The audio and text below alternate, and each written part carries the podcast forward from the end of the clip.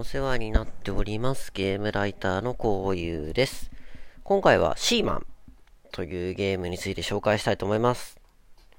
このゲームはですね、簡単に言ってしまうと人面魚とかね、そういうなんか特殊な謎の生物を育てる育成シミュレーションゲームです。育成ゲーとか言うんですかね、ジャンル的に。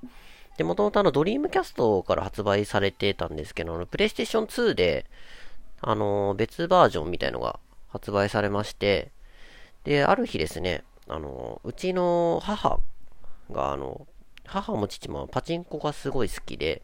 よく行ってたんです。で、である日なんか知んないけどすげえごつい箱みたいのを持って帰ってきて、シーマン買ってきたと、ただそれだけ伝えてボンと置かれたんですよ。いや、いらねえって正直思ったんですよね。なんかでかいし、ぽついし、あのなんだかよくわかんないし、その当時あのコントローラーじゃなくてマイクで何かをやるっていうのがなんか習慣的になかったんで、え、何これどうやって遊ぶのって感じで、すごい怪しいもん届いたわーって感じだったんですけど、なんとびっくり、これあのうちの母がですね、やりたいと言い始め、あのうちのお母さんあのそんなゲームやる人じゃなくてですね、あの花札だけしかやらないんですよ。そんな人がなんで急にシーマをやろうと思ったのかはよくわからないんですけど、なんかすごい熱意が伝わってきて、じゃあ一緒にやろうかって言って始めたのがこのゲームの馴れ初めですね。で、あのこのゲームは育成ゲームなんですけど、例えば人面魚とかね、人的要素が含まれてる生き物を育てるんですよ。喋るペットです。喋るペットで、顔がおっさんなんですね。で、マイクでこちらの音を拾って会話することができるんですよ。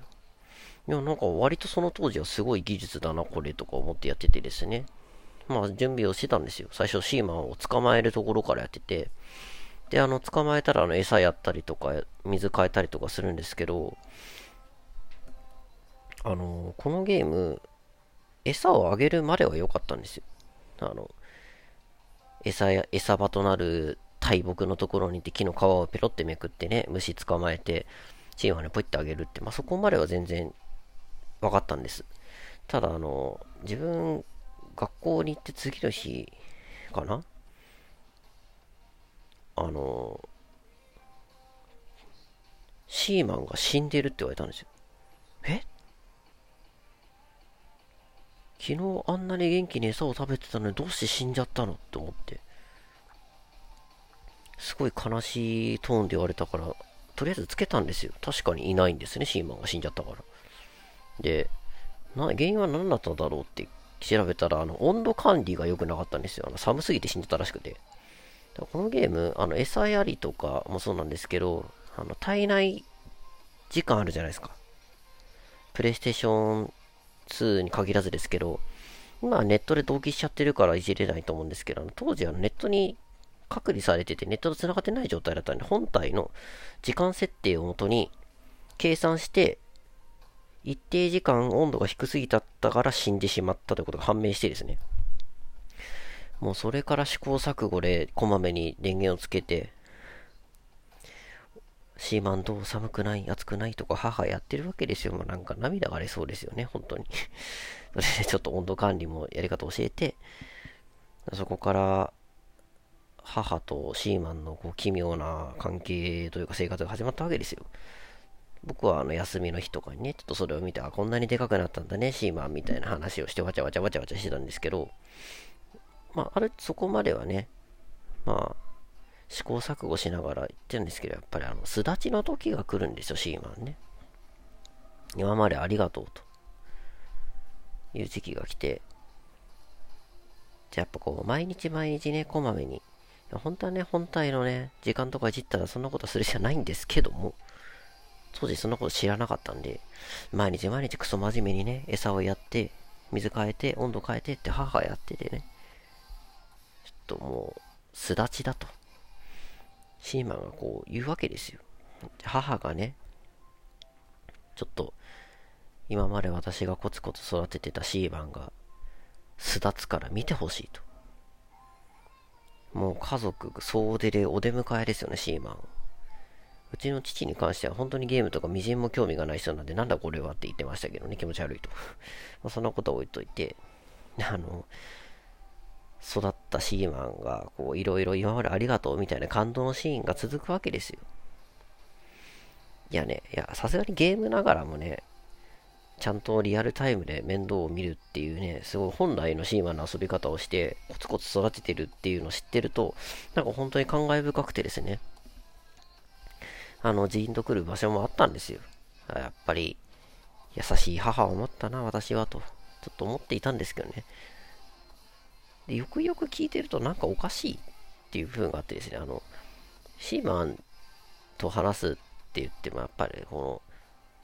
献身的じゃなくて、シーマンと友達みたいになるわけですよね。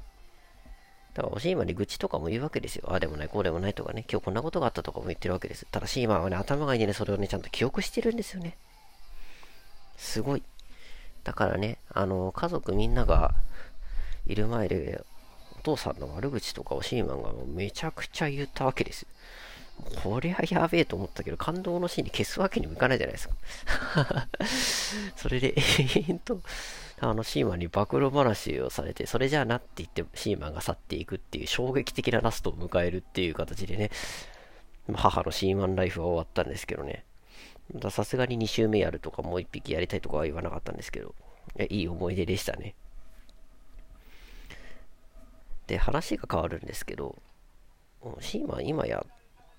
シーマンじゃなくても多分スマホでね、今だったらいくらでも似たようなアプリがあると思うんですよ。ただやっぱすごいなって思ったのが、このゲームやっぱりネットと隔離された状態でゲームの中の生き物を育てるっていう点なんですよ。ネットと同期がしてない隔離された場所なんですね。それって普通にペット飼ってるのとほぼ同じだと思うんですよ。リアルタイム、ほぼリアルタイムじゃないですか。さすがにそこまでなんか難しい世話はないですけど、あえて不便にするっていう制約をつけることによって割とリアルに近づけてあるっていうのが、このシーマンのゲームデザインとしてはものすごく尖っていたのかなって僕思ってですね、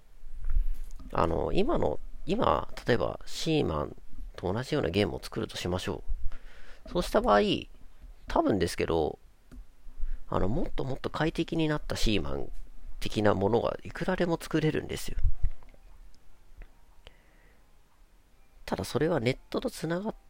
てるっていう前提でできるわけであって、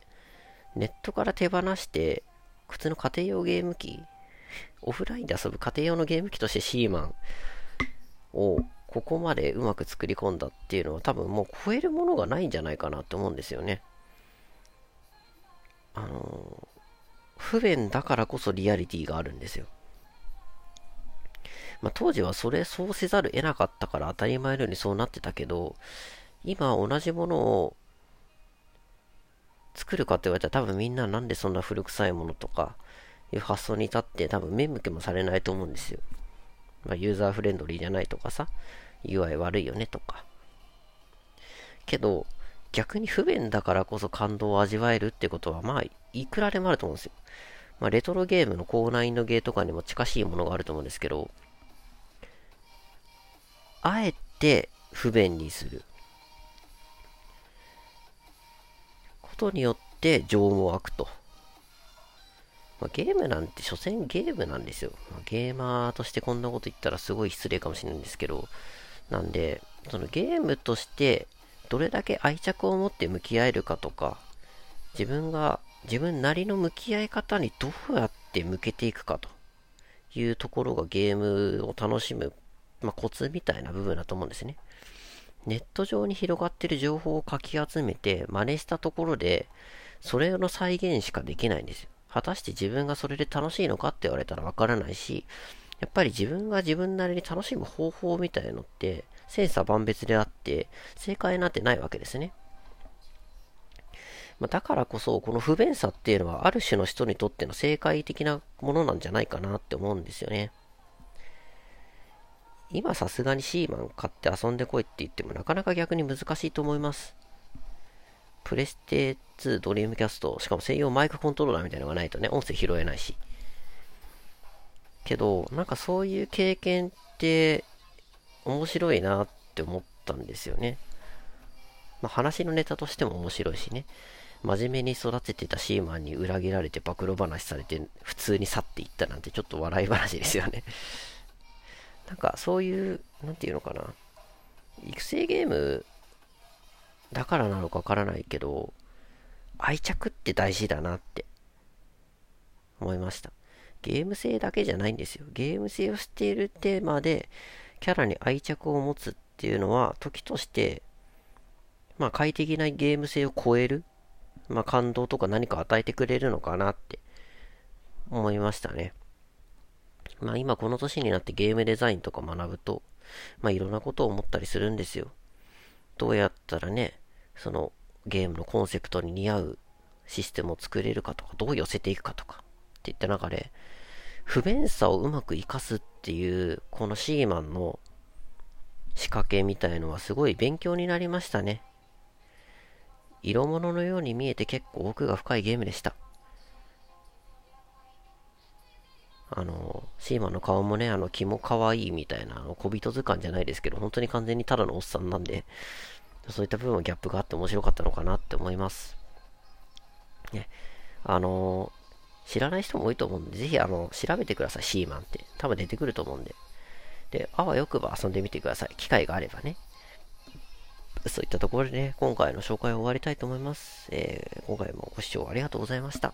えー、うちのお母さん、面白いエピソードをありがとうございました。それではまたお会いしましょう。じゃあね。